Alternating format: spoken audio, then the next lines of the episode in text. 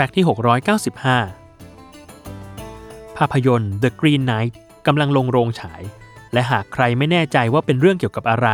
ก็ต้องเล่าให้ฟังว่าที่มาของเรื่องราวอัศวินเขียวนี้ มาจากตำนานอัศวินโต๊ะกลม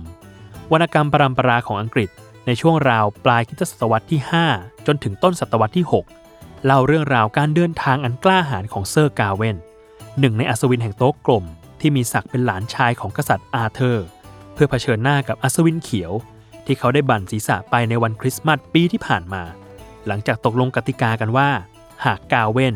ฟันอัศวินเขียวเป็นแผลขนาดเท่าไหร่ ปีต่อไปเขาต้องถูกฟันด้วยแผลขนาดเท่ากัน ภาพยนตร์ของเดวิดโลเวอรี่นี้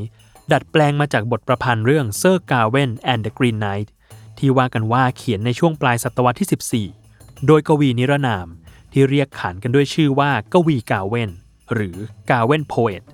ที่มีทฤษฎีมากมายว่าตัวจริง ๆ ของกวีคนนี้คือใครกันแน่ เพราะเขาไม่ได้มีเพียงผลงานเรื่องกาเวนเพียงเรื่องเดียวเท่านั้น